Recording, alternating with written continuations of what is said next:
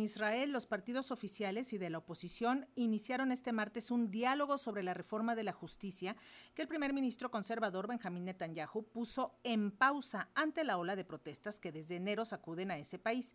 El presidente de Israel, Isaac Herzog, indicó en un comunicado que recibirá a las 19.30 horas local a los equipos de trabajo para la primera reunión de diálogo. Netanyahu anunció el lunes, ante la amplitud de movimientos que paralizaron hospitales, vuelos y otros servicios, que su reforma entraba en pausa. Este anuncio marcó un giro de la postura del jefe de gobierno, quien el domingo había destituido a su ministro de Defensa, Joaf Galán, por abogar por esa misma decisión. Y para hablarnos sobre este tema, damos la bienvenida al doctor Moisés Garduño. Él es doctor en estudios árabes e islámicos por la Facultad de Filosofía de la Universidad Autónoma de Madrid, maestro especialista en Medio Oriente por el Colegio de México y profesor de la HH Facultad de Ciencias Políticas y Sociales de la UNAM. Bienvenido, doctor Moisés Garduño. Hola, Lénica, buenas tardes, estoy a sus órdenes. Gracias, Gracias pues eh, finalmente el primer ministro Benjamín Netanyahu tuvo que ponerle una pausa a su reforma. ¿En qué consiste esta reforma, a grosso modo, y cuál es principalmente el punto que está molestando? A grosso modo, la reforma consiste en una propuesta que reduce el poder de la, de la Corte Suprema y aumenta el poder del Parlamento. Ese es el meollo del asunto. Lo que pasa es que el Parlamento actual, el que entró en funciones en la última alianza que hizo Netanyahu con los partidos de derecha, pues está controlado por una serie de partidos ultranacionalistas que han querido graduar una serie de leyes no solamente antidemocráticas, sino plenamente segregacionistas, que no solamente van en contra de la población árabe-palestina, sino también en contra de los de un sector progresista israelí. Por para poder comprender estos frentes de la reforma, el Parlamento tendría la potestad de anular leyes que sean graduadas por la Corte Suprema, de decidir candidaturas para jueces que ocupen ministerios en la Corte Suprema, o incluso de anular leyes fundamentales, que hay que recordar que Israel no tiene constitución, sino que se rige por leyes fundamentales, y estas podrían ser anuladas por el Parlamento en caso de que esta reforma llegara a pasar. Esto para el sector progresista se ve como una afrenta a lo que ellos consideran el sistema democrático israelí y es lo que tiene a la, a la, gente en las calles y esta gente es la que hizo al ministro, el primer ministro Netanyahu, poner en pausa esta reforma. Eh, doctor, la situación en Israel ha sido muy inestable en los últimos meses. Esto no es de la última semana, sino que ya lleva meses con gran inestabilidad.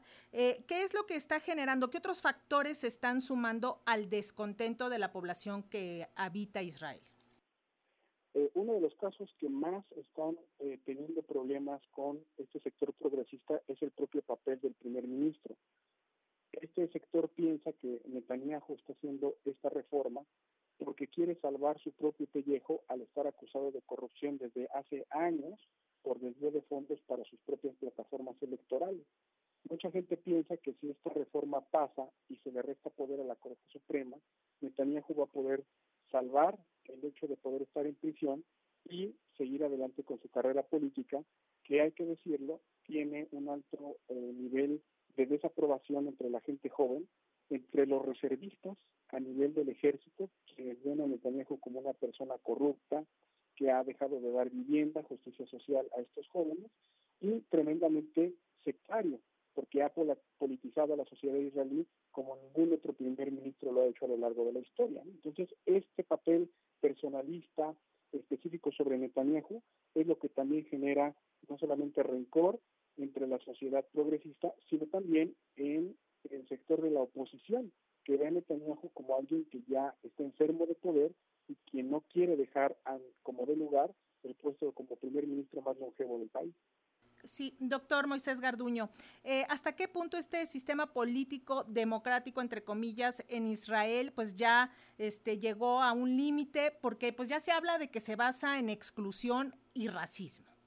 Totalmente. Es un sistema político que tiene, pues sí, pesos y contrapesos en la Suprema Corte, en el Parlamento, en el primer ministro. Tiene un sistema de partidos que van de la izquierda al centro a la ultraderecha nacionalista pero que en ninguno de estos casos ninguna política ha tratado de crear un ambiente de paz que pueda llevar a un diálogo con los palestinos desde prácticamente los años de la ocupación en 1967. Más bien ha ido al contrario, a sembrar un discurso de odio, de discriminación, que ha dejado que la gran parte del presupuesto de Israel se vaya al ámbito militar y al momento de nutrir al aparato de seguridad y de defensa, se deja de nutrir el aparato de justicia social que muchos israelíes también están reclamando. De hecho, no es la primera vez que hay tantas personas en las calles. También en el año 2011 y 2015 hubo fuertes manifestaciones precisamente por estas mismas situaciones. Corrupción, desvío de fondos hacia el ejército y sobre todo una falta de eh, justicia social. Siento que el sistema político se está debatiendo entre qué tipo de Estado quiere Israel, un Estado, un estado segregacionista, un Estado judío o un Estado democrático, y si se aspira por un Estado democrático se tendría que tomar en cuenta la población palestina, que es por mucho gran parte de los problemas que hay que hay que resolver en Medio Oriente. Y, y, finalmente, doctor Garduño, hoy se llevará o se ya se está llevando a cabo una mesa de diálogo. ¿Qué se puede esperar de esta primera reunión? Bueno, es una suspensión temporal.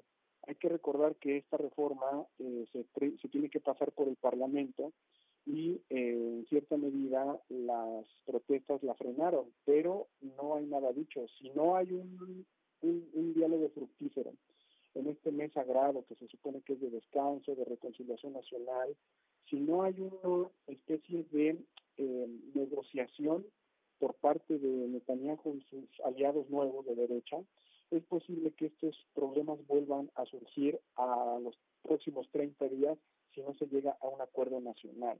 Antes de votarlo, cualquier acuerdo que tenga un mayor índice de legitimidad tiene que ser un acuerdo aprobado por unanimidad, pero en el sentido de que no hay claras las cosas que se quieren hacer con la Corte Suprema, entonces los partidos de derecha están llevando a Netanyahu al máximo límite, lo que incluso le puede costar el, el cargo de primer ministro si esto llega, por ejemplo, a las aras del ejército.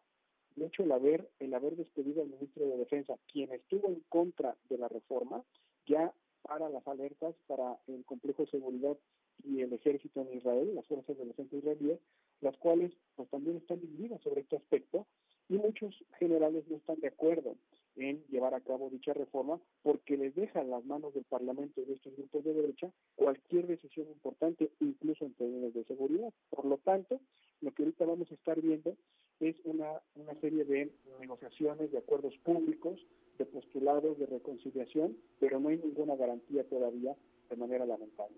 Pues le agradecemos muchísimo, doctor Moisés Garduño, estos minutos con las audiencias de Radio Educación y mantenemos el contacto.